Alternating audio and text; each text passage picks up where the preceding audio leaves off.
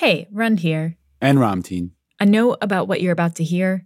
This episode contains graphic descriptions of violence. If kids are listening or you'd rather not hear that, I'd suggest skipping this one. Here's reporters Alex Atak and Heba Fisher. Our story begins on the last day of Talat Pasha's life, on an ordinary road in the center of Berlin.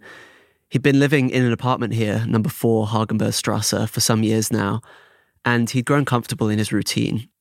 Every day at about 11 o'clock, he'd walk the few blocks into town to a tobacco shop. And that's what he was doing on the morning that we're talking about, March 15th, 1921. But what he didn't know that morning is that he was being watched. As Talat stepped out of his front door, he was wearing a striped shirt and leaning on a walking stick. In the old days, he was known for his kind of trademark thick mustache, kind of like a walrus, but he shaved it off a few years back as a precaution, in case anyone recognized him. As he walked through the doorway that listed his apartment number next to a fake name, a young Armenian man called Sogomon Tehlirian was waiting for him, looking down at the street from the window of an apartment on the other side of the road. Sogomon knows this is it. This is the moment. This is Michael Gavlak. He's a movie producer working on a film about Sogomon Tehlirian. He grabs his gun, grabs his coat, heads out. I mean, he knew this was his duty, and so he had to get it right this has to happen correctly. I can't get the wrong guy. I'm not going to kill an innocent man. I don't want any bystanders harmed. This guy deserves to die, and I'm the one appointed to do it. Nobody else will. So he stays parallel on the other side of the street and accelerates on the other side of the street to get ahead of him. And then he crosses the street up in front of Talat so he can walk towards him. Because Sogomon wants to get a positive ID. And within a split second, Sogomon put the gun right under Talat's left ear and pulled the trigger.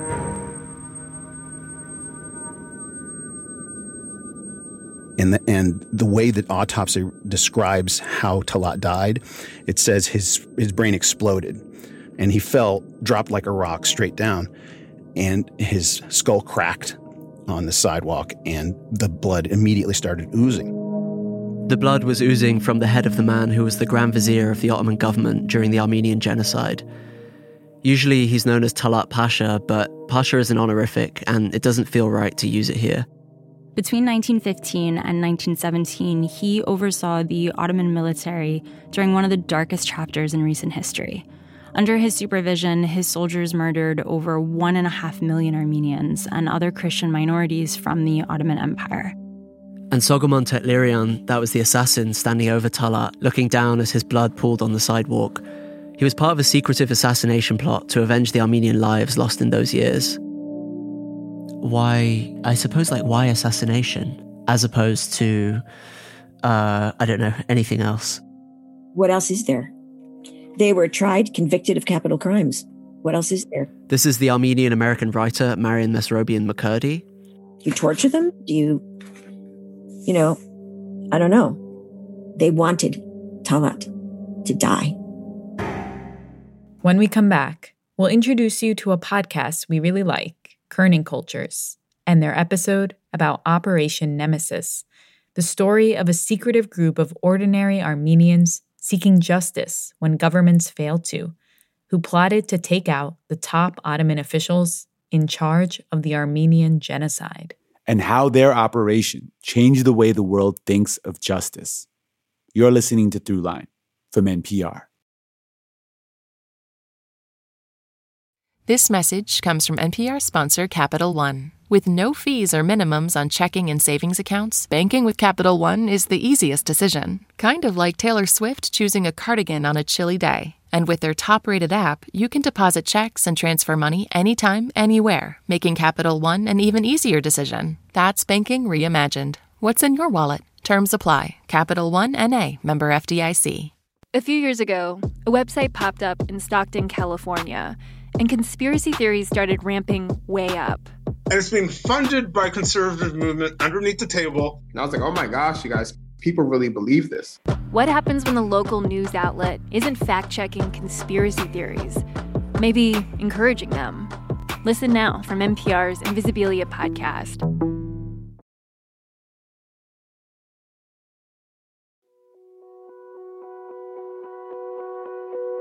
This week, we want to bring you something we heard that really stuck with us. It's from a podcast called Kerning Cultures. Kerning Cultures tells stories from across the Middle East and North Africa and the spaces in between. We wanted to share one of their episodes in particular. As you heard, it's a story about the Armenian genocide and what happened afterwards. During World War I, some estimates are that one and a half million Armenians were exterminated by what was then the Ottoman Empire and is now Turkey. For over a century, even as genocide has become a widely used term, Turkey has refused to acknowledge what happened to the Armenian people, which means that any country that addresses it has had to risk angering Turkish authorities. The US has wrestled with how to handle such a sensitive issue. Turkey is a longtime ally. Ronald Reagan was the first US president to call it a genocide. Both candidates, George W. Bush and Barack Obama, said they would. And then both backed down when they became president. In 2019, the US House and Senate passed resolutions formally recognizing it as such. Then, we want to bring you some breaking news coming into us from the United States. President Joe Biden has formally recognized the massacre of Armenians under the Ottoman Empire during World War I as an act of genocide. And breaking news out of Washington, D.C. President Biden today became the first U.S. president to formally acknowledge the killing of more than a million Armenians by Ottoman Turks more than a century ago as being a genocide.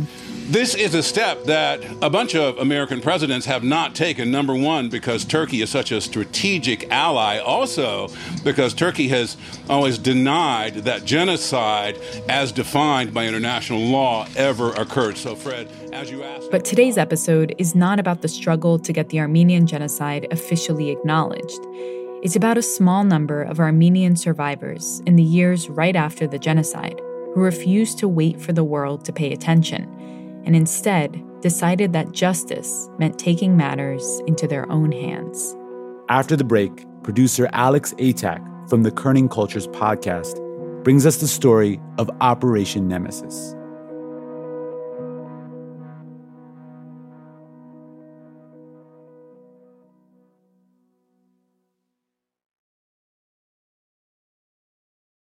This message comes from NPR sponsor Amazon Prime Video with The Underground Railroad. From Academy Award winner Barry Jenkins and based on the Pulitzer Prize winning novel by Colson Whitehead, the new Amazon original The Underground Railroad chronicles Cora Randall, played by newcomer Thuso Mbedu. When she discovers an actual network of trains and tunnels beneath the southern soil, Cora must evade a violent bounty hunter before she can find freedom. The Underground Railroad premieres May 14th on Amazon Prime Video.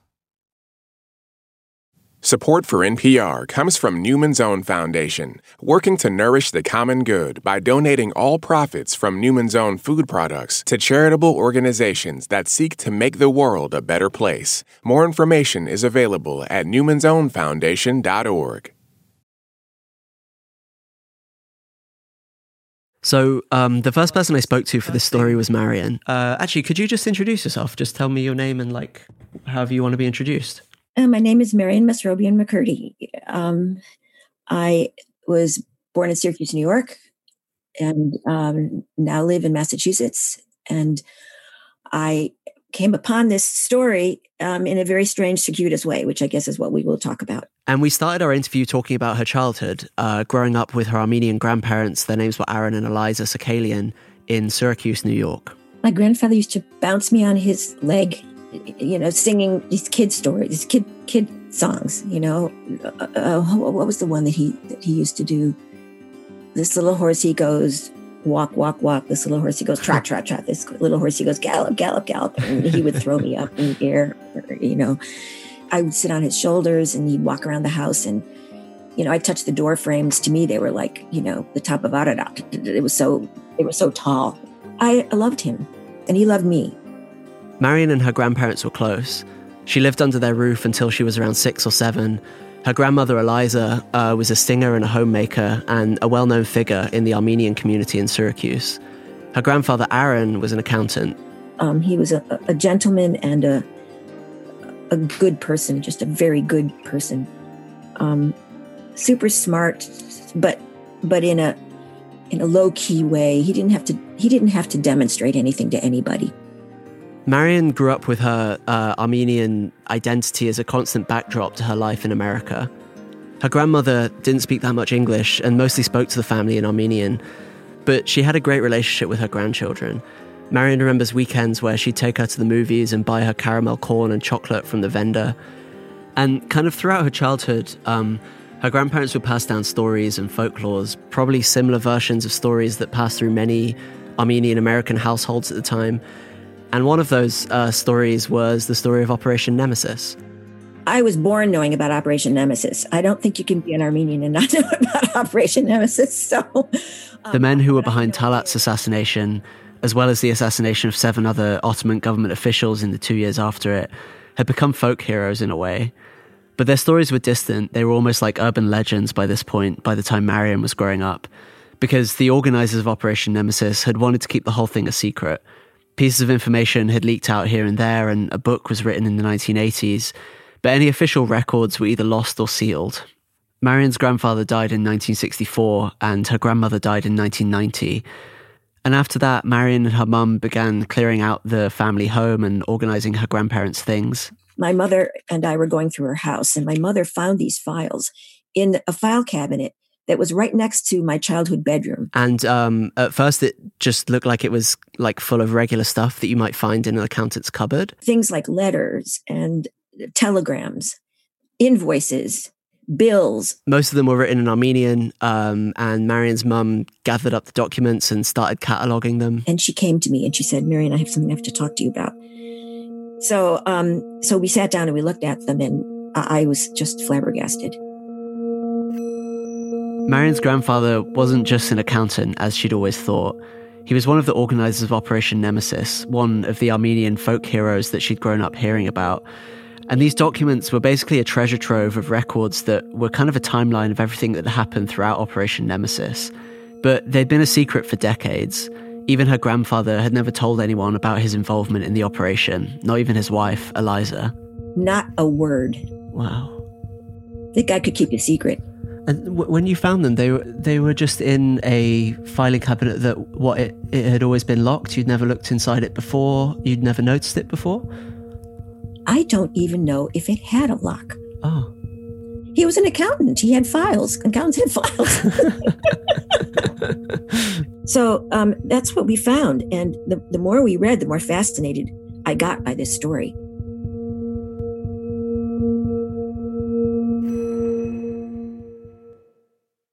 And to take the story back, uh, I guess, all the way to the beginning, Marian's grandfather, Aaron, was born in the Ottoman Empire, modern day Turkey, in a city called Malatya on September 9th, 1879. But he left his family home when he was a teenager. Uh, his brother had emigrated to the US a couple of years earlier, and Aaron wanted to join him. He had to bribe uh, police officers to let him on the ship in Constantinople because Armenians weren't allowed to leave Turkey at the time. Armenians lived in second class status world. Um, there were these enclaves of Armenians within the Turkish um, population, but they were governed very differently. After a trip that lasted a good few months and went via Marseille in France, uh, he finally arrived in America and straight away moved to a place called Hartford, Connecticut. My grandfather, when he first came to the United States, went to school, he learned English, and he went to Huntingers, Huntingers, Huntingers. Oh God, I can't say that word. He went to Hunsinger's, their, their business academy, and um, he got a degree and, and, and ultimately became an accountant. But he would still make uh, occasional trips back to his home country. And on one of these trips, he met Eliza, Marion's grandmother. He was 30 and she was 18. Um, they got talking in the corner of a party one evening, and a couple of months later, they were engaged.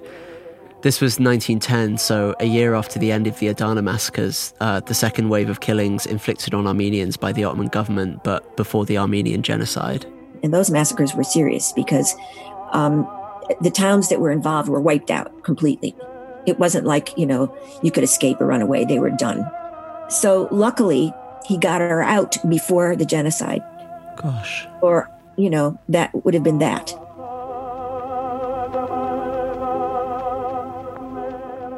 Right after they got married, Aaron uh, brought Eliza back to the US with him. And although uh, she felt homesick in America and she didn't speak the language too well, moving there with Aaron was kind of an escape from the persecution that Armenians were facing back home. In the meantime, uh, Aaron regularly worked abroad. He worked as an accountant for the US government and um, he regularly made trips back to his hometown in Ottoman Turkey.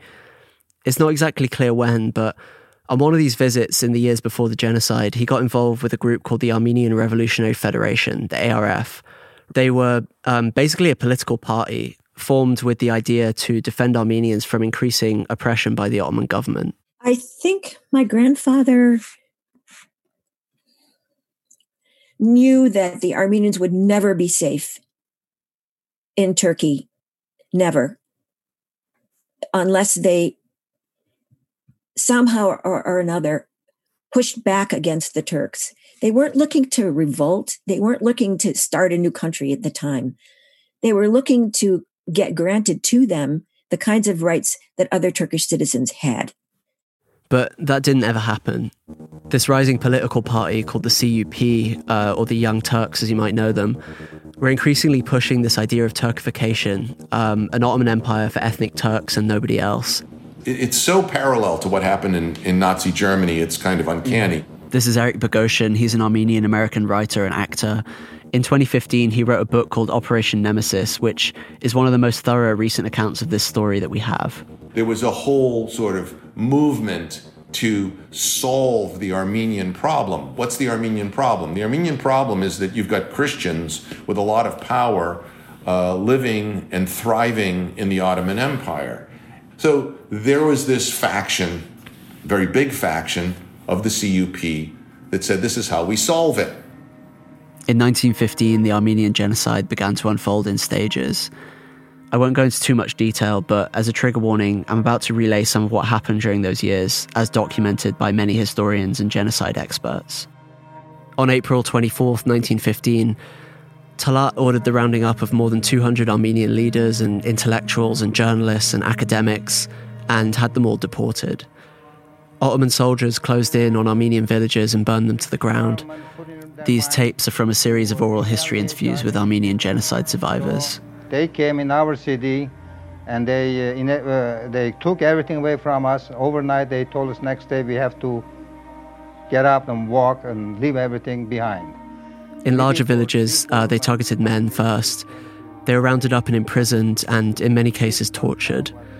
The remaining Armenians, uh, women, children, and the elderly, and people with disabilities, were told that they were to be temporarily moved out of their homes and towns they were told to make a list of everything they owned, including their livestock, and hand that list to an Ottoman official. They said that they'd make sure everything was there waiting for them when they got back, but it wasn't, and most of them never came back. We started killing. People running from trying to hide someplace, but they were killing. They were marched out in caravans guided by Ottoman soldiers or packed into train carriages. People who tried to resist were killed with guns and bayonets. Many people died by suicide, others died of thirst and hunger or disease, and their bodies were often left at the side of the road. My baby sister died on the train there. She was only four years old. And my parents just buried her by the uh, railroad tracks there. From there on. Those who survived were abandoned at outposts in the Syrian desert near what is now Deir ez-Zor, the people who survived the horrors that their families had not were left to die there. As much as the eyes could see, this column of human beings walked behind the same thing, and nobody said anything. They knew they were going to die soon. And they... there was no point in history where so many people had died in such a short period of time. The atrocities that were committed against the Armenians in those years are too awful and frankly just too evil for me to ever capture in a few sentences. In all, we don't really know how many people were killed, but the number seems to me between a million and two million. One thing we know for sure uh, Armenians were a real presence in uh, Ottoman Turkey, and that region, those regions have almost no Armenians in them today, at least people who identify as Armenians.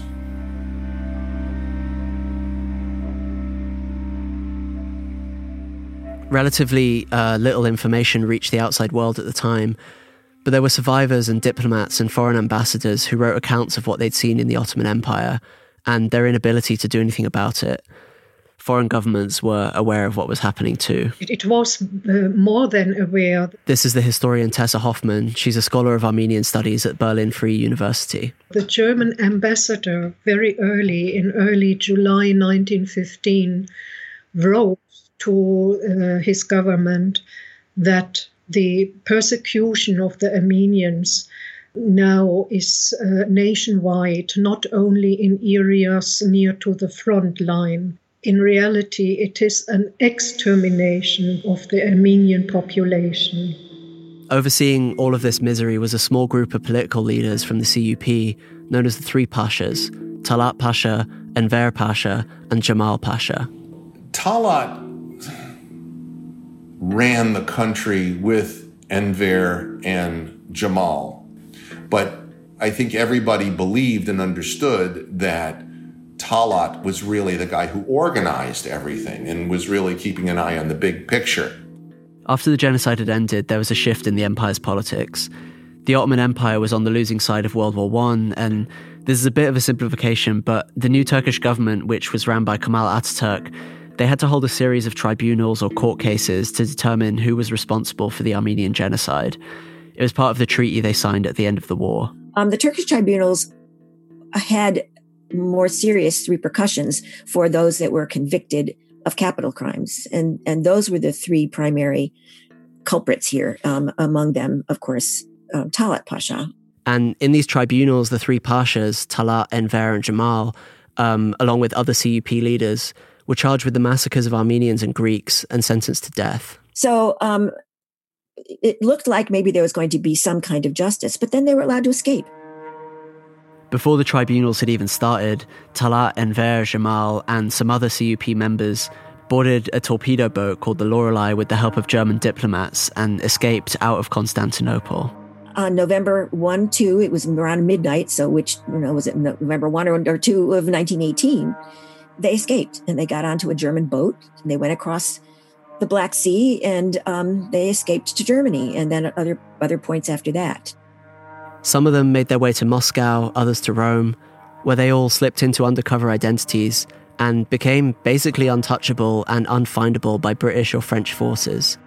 So these um, court proceedings came to no end and the death sentences that were declared were usually declared in absentia.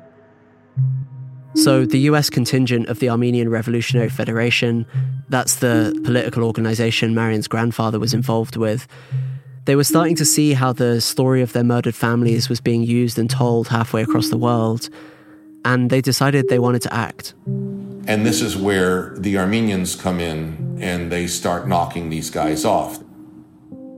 The ARF held their General Congress meeting in Yerevan in September 1919, and two Armenians traveled over from the US to present their assassination idea to the group. There was an intense discussion. Many of the ARF members didn't agree that assassination was the answer, but the General Congress voted and they approved what they called a special mission, Operation Nemesis. My grandfather and uh, Shahan Natali and Armen Garo were the three leaders of Nemesis. The way Marian puts it, Shahan was the heart of the operation, Armen was the head, and her grandfather Aaron was the mind. Armen Garo was a celebrated activist. He is a political animal. His family had been wiped out in the genocide. Shahan Natali's father had been murdered by the Turks. So they all had reasons, you know, they all had personal reasons. And in many ways, it's kind of like you f- with my people, I'm going to get your people. Their idea was to clean the debt, as they put it, to find and assassinate the Ottoman leaders who were responsible for the genocide and now hiding out all over Europe. These are not highly trained agents. These are a bunch of small businessmen in New England who make a decision that uh, this will not stand and they must answer it. So that's the feeling that the Armenians carried with them that there's nobody but us. We have to do this ourselves. So that's what they did. The first thing they needed to do was to recruit a team of people to carry out the operation. They put an ad in somewhere. I don't remember where. And um, it, it was, it's actually a very funny ad because it talks about applicants should be bachelors, something like that, you know. Um, you know, so they did not think these people were coming back, right? they, think they thought this is a, you know, not a mission that you would return from. So you better just, you know, settle your affairs and and come. And um, and people volunteered. They did. And then they started to put together a list of names, the people that they would target. And a list is made of a hundred nefarious individuals from the Ottoman uh, government who had been m- making this genocide happen during World War One, and they were going to go down the list. So you actually have the, a handwritten copy of the list of a 100 names, right? I do. that is stunning to find. It's in Shahan Natali's handwriting, and it's on ordinary paper. Of course, it's yellowed over the years. This is uh, from one of the documents that Marian found when she was cleaning out her grandparents' house. So, number one on the list, as you can expect, was Talat Pasha. So that was number one. Said Halim Pasha was the, the former uh, Grand Vizier, former Minister of Foreign Affairs, ex president of the Central Committee of the Ittihad. And the third Enver, Minister of War, commander of the Ottoman army. He was a fugitive. And the fourth was Jemal Pasha, Minister of the Marine. He was also fugitive. And then the list goes on after that. They wanted to make sure that they got those Grand Viziers. And so they worked off this list. So they make this list and they need the guy who's going to do the deed. And this is where Soghomon Tehlirian comes back into our story. He was a young guy. Uh, he was around 22 at the end of the genocide. And he'd survived it because he was fighting with the Soviet army against the Ottoman Empire on the Soviet front. But after the war ended, he made a trip back to his hometown called Erzincan and found that it was decimated. In the Armenian district, everything was just gone. Buildings had been burned down or demolished, and his childhood home had been turned into Russian army barracks. His family were gone, and he had no way of finding out what had happened to them. You're talking about a young soldier who enters his own hometown to find that everybody, 25,000 fellow Armenians, have disappeared, and he eventually finds out they were murdered, including his own family. And I think this is an intensely traumatic experience for him, one that he, in order to in, keep living, he has to answer. Otherwise, he's going to lose his mind. So he made his way to Constantinople, which had become kind of a safe haven for Armenian refugees at the end of World War One.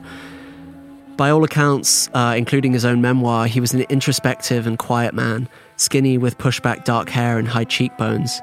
For months after the genocide, he walked the streets of Constantinople amongst the crowds of British and French soldiers and refugees from the war, trying to find out what had happened to his family. And then one evening, a friend told him about an Armenian man uh, who had collaborated with the Turks at the start of the genocide. He said that he was still alive and living free in Constantinople. Tehlirian obsessed over him, and one night waited outside the man's house, watching as he ate dinner with a table of guests. Tehlirian raised a gun to the window and shot him.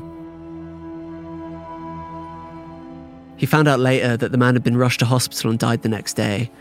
At 23 years old, Tehlirian had just made his first kill.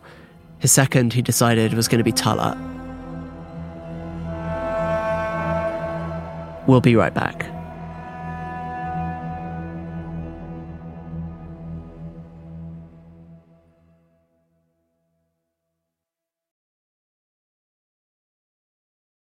This message comes from NPR sponsor Womply. Womply is committed to helping self employed workers and small businesses get their PPP loan. They've helped over 100,000 small businesses. Even if you're a freelancer or gig worker, you may qualify. Womply makes the process easy. Start your application at womply.com/npr and they'll route it to an approved lender. Apply for free today at womply.com/npr and see if you qualify.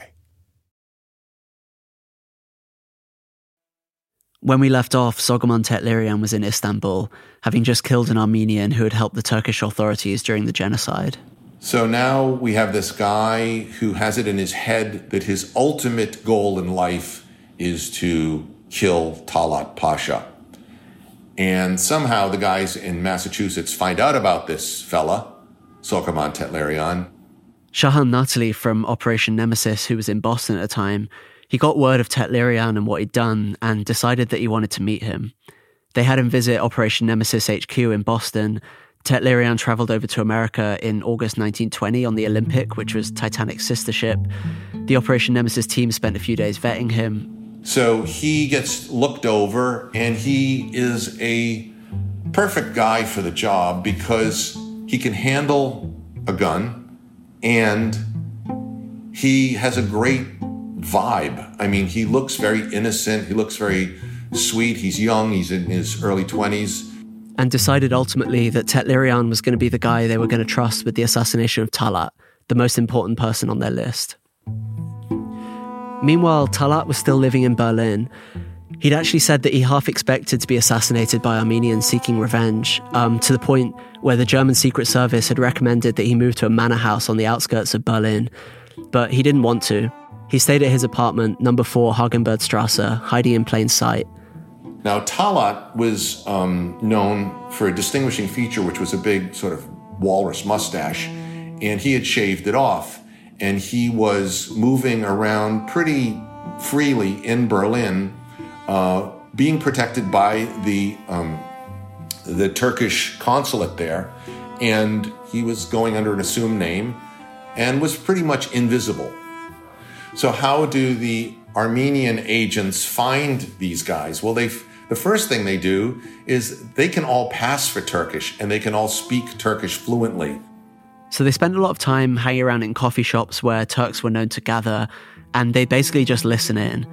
They also spread uh, word around Armenian communities that they were on the lookout for Turk leaders, and they bribed border guards all across Europe. And that helped because the border guards would then tell them, you know, this guy had a Turkish passport, and this is what he looked like. And it, it actually um, was useful in tracking Talat from Switzerland into Germany.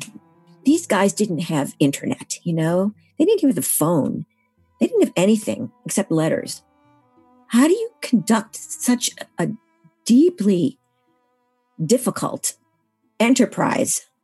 How do you do that without all the aids that we have now. How do you do that just with the mail?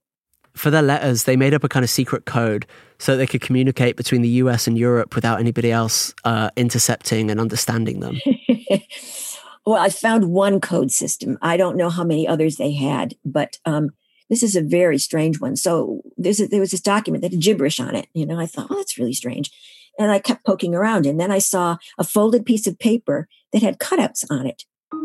And I put the folded piece of paper with the cutouts on top of the document that was gibberish, and suddenly it's not gibberish.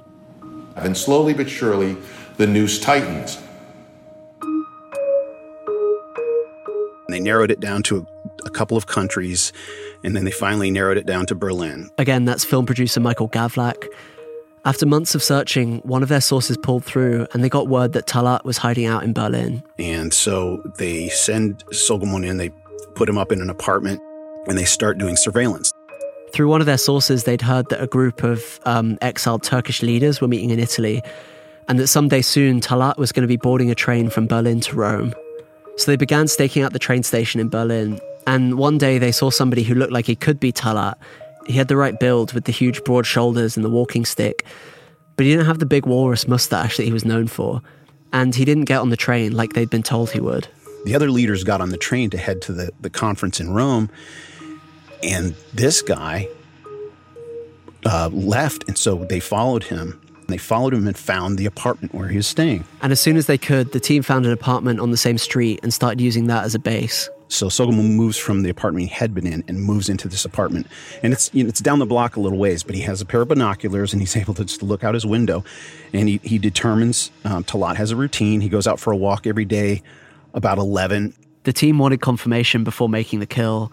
So for weeks, Tehlirian uh, watched through his window as Talat took his daily walk out of his front door and off down the street towards the tobacco shop. But finally, through his channels, Shahan Natali confirms that that's, that's him and they get the green light. They've been stalking this guy for a couple of weeks now. And when Shahan gave them the go ahead in a telegram from Geneva, Tehlirian woke up early, around 6 a.m., and sat at his window looking down at the entryway to Talat's building, waiting for him to leave for his 11 a.m. walk. He follows him out on the street and he shoots him.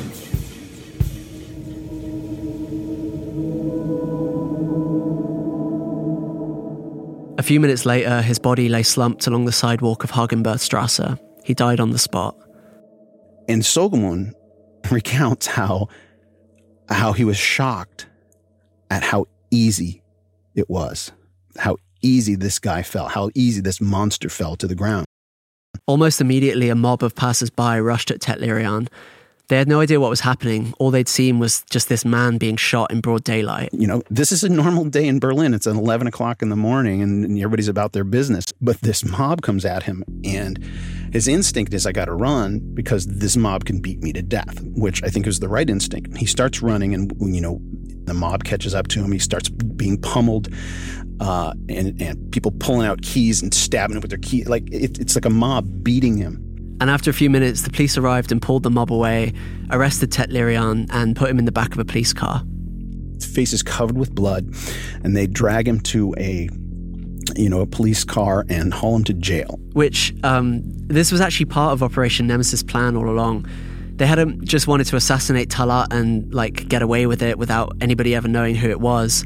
They wanted to create a public spectacle out of it. And so they'd instructed Tehlirian to wait around until the police arrived.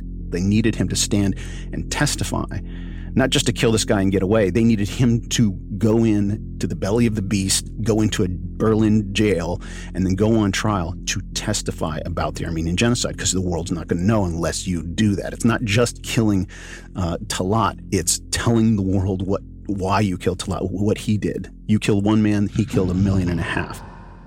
It wasn't only that he was the biggest figure, it was that he was the most responsible and therefore, what the Armenians wanted to do was to demonstrate that this was indeed justice. He spent a couple of months in jail, and in June, the trial began in this grand wood panelled courtroom in Berlin's 3rd District Court. And the room was on his side from the beginning. There were a lot of big, kind of political things at play, but Germany had no interest in drawing more attention than they needed to to their complicity in the Armenian genocide. And what they didn't want was any more evidence of them doing nefarious things in the Middle East. And one of the things that they had done was aided and abetted the Turks uh, during the genocide. So they didn't want that coming out in the in the trial, and the prosecutors were instructed, as we now know, to basically wrap it up. So things moved along more quickly than usual. In Tehlirian's questioning, details were missed or just intentionally ignored. Over two days, a 12 person jury listened to Tehlirian and his lawyer as they were questioned about his background and his motivations. They listened as he recounted through a translator a story about how he'd watched his entire family murdered in front of his eyes. At one point, he stopped and said, quote, I can't remember that day anymore. I don't want to keep on being reminded of that day. I'd rather die right now than continue describing that black day. The story he told was basically he was an Armenian engineering student who had watched his entire family killed in the genocide. And then when he was walking down the street one day, he just happened to bump into Talat, recognized him, and acted impulsively. At one point, the judge asked Tehlirian if the murder was premeditated. Tehlirian replied, quote, I consider myself not guilty because my conscience is clear. I have killed a man, but I wasn't a murderer. At the trial, there are some loose threads that are never followed up on. How does a student kill somebody with one shot? Where does he get the gun? How is he being financed? Why is he living across the street from Talat Pai? How did he end up living there? He just ended up living there? All of these questions are open and not fully investigated during the trial.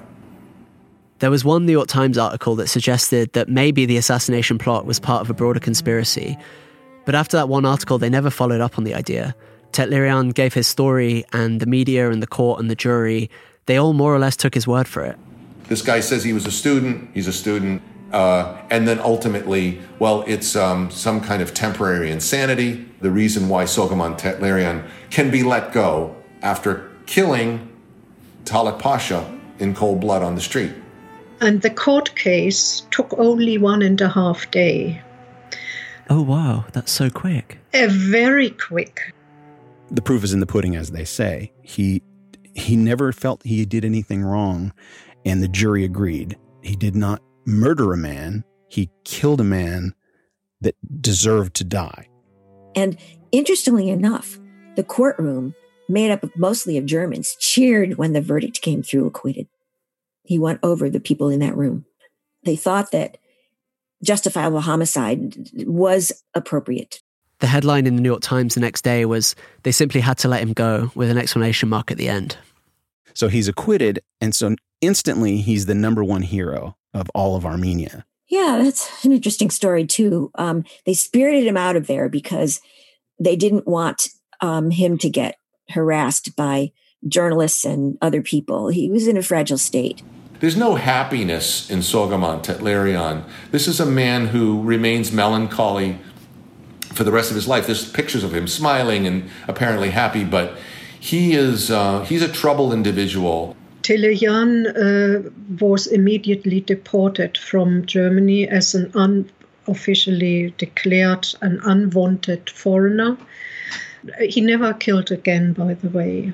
That killing of Talat has obviously satisfied his uh, longing for, for revenge and justice. But he could not lead, how to say, a normal life. There were Turkish agents who wanted to avenge Talat's murder, and they started trying to find Soghomon Tehlirian. So he kept moving for a few years, first to Manchester in England, and then to the US, then to Siberia, then Morocco.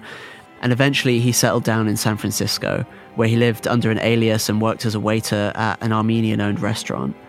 He died in 1960, and we know that he was survived by at least one son, but his family have all changed their names.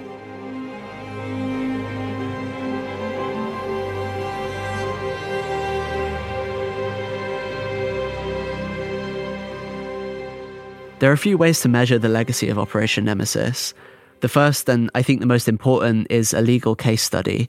In the 1920s, there was this law student in Poland called Raphael Lemkin, and he read about the trial of Soghomon Tehlirian and about how the court had struggled to just find the vocabulary to describe what Talat was guilty of. And for him, the big question was how come that a man is responsible when he kills another person, but uh, you can kill a nation and you go away with impunity. He asked his law professors about it, like, legally speaking, is there some framework to punish crimes as big as this? But they didn't know the answer. So when he left school and became a lawyer, he set about drafting an international law to cover what he called crimes of conscience. But nobody took it seriously right away. In 1933, he presented his proposal to a League of Nations conference in Madrid.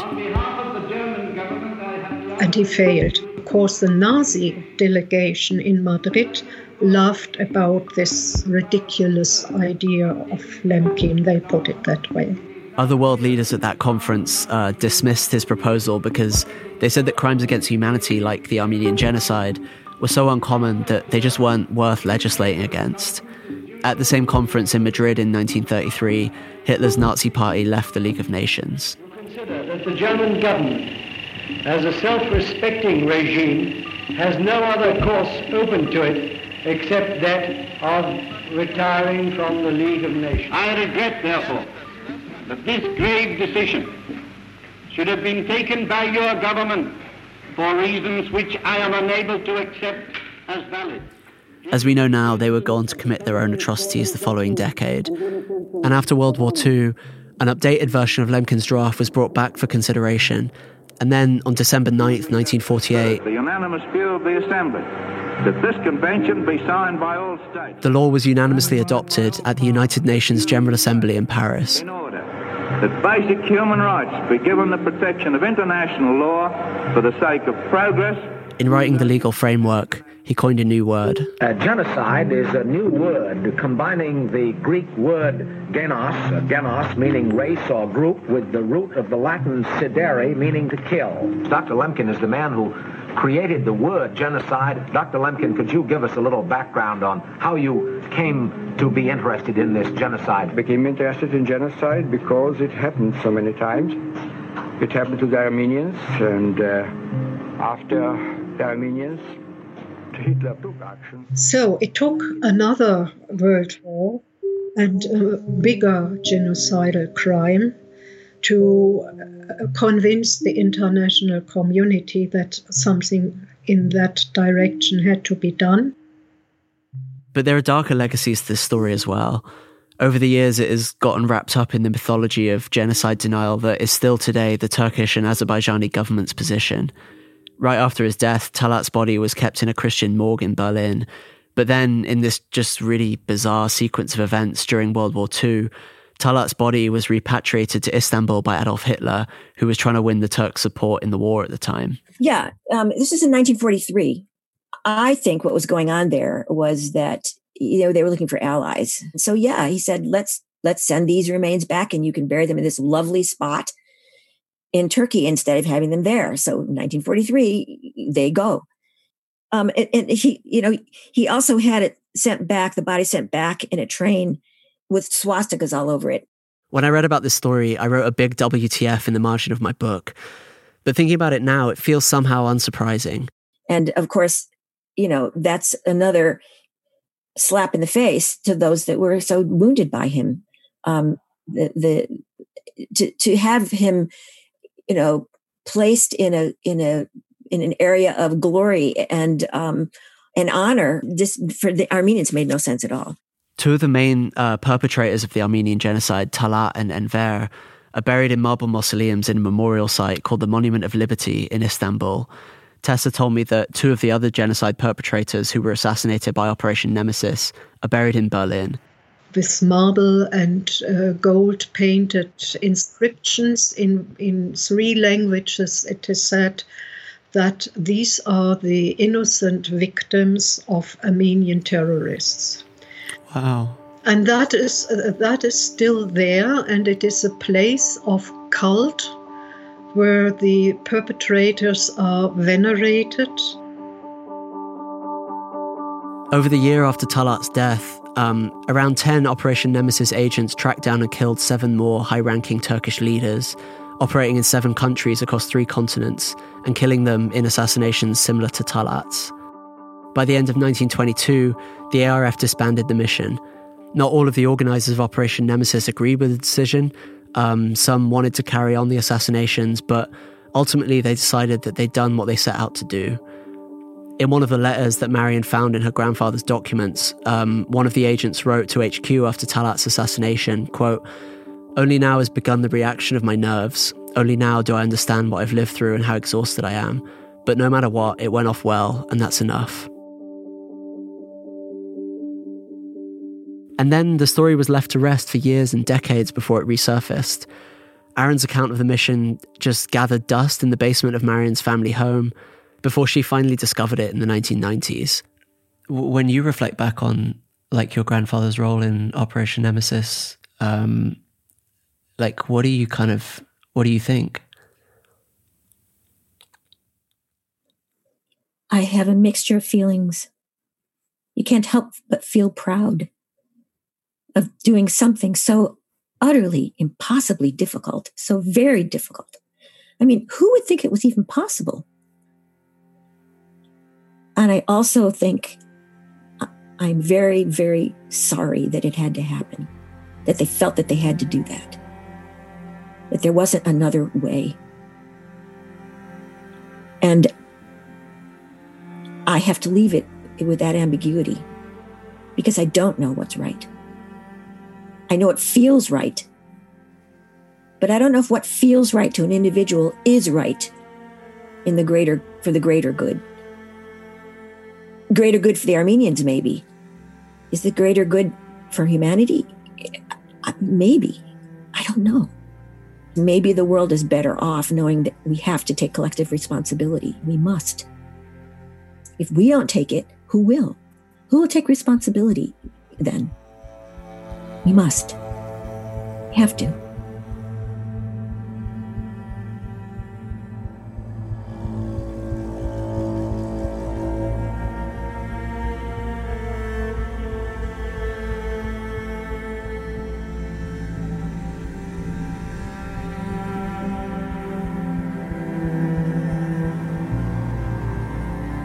This episode was written and produced by Alex Atack with editorial support from Dana Ballout, Nadine Shaker, Zaina Duidar, Shraddha Joshi, and Naab Damir. Fact checking by Shraddha Joshi, sound design by Alex Atack, and mixing by Mohammed Khezat. Bella Ibrahim is our marketing manager, and Kerning Cultures is the production of the Kerning Cultures Network that means we're a much bigger network than just this show. We have actually eight uh, podcasts in Arabic and English underneath our network. So be sure to check them all out. Just Google Kerning Cultures Network. Thank you to Marian Mesrobian MacCurdy, Eric Bogosian, uh, Michael Gavlak, and Tessa Hofmann for speaking to me for the story, uh, and to Melkin Chokoglian for listening to my early drafts. This is such a deep story, uh, and we covered such a tiny corner of it here. So there are two books that I want to recommend. The first is Operation Nemesis by Eric Bogosian, and the second is Sacred Justice by Marian Mesrobian MacCurdy. They both go much deeper into this than we ever could. Michael Gavlak, uh, he has a podcast and a YouTube channel where he goes deeper into Soghomon Tehlirian's story. You can find that by searching Tales of Truth on YouTube. This story originally aired on Kerning Cultures, a podcast telling stories from across the Middle East and North Africa and the spaces in between. Listen to Kerning Cultures wherever you get your podcasts. That's Kerning with a K. And on the next episode of Throughline.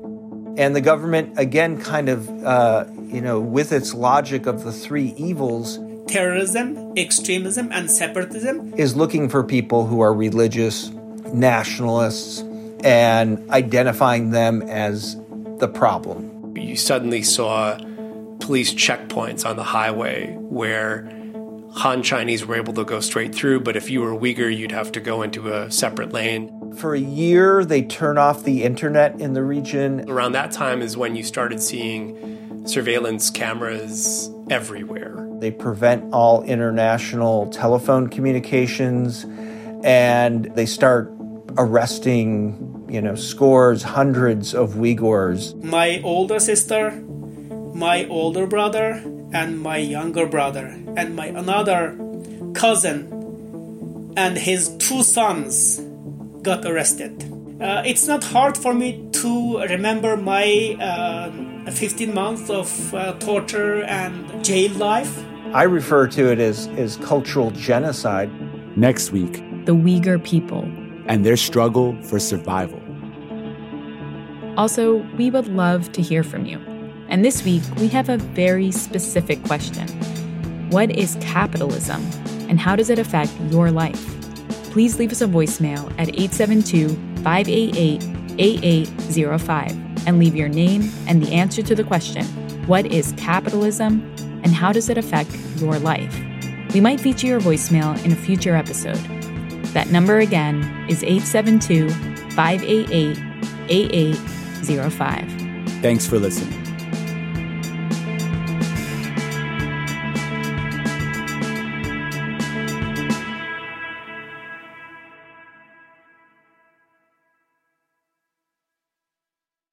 And a special thanks to our funder, the John D. and Catherine T. MacArthur Foundation, for helping to support this podcast.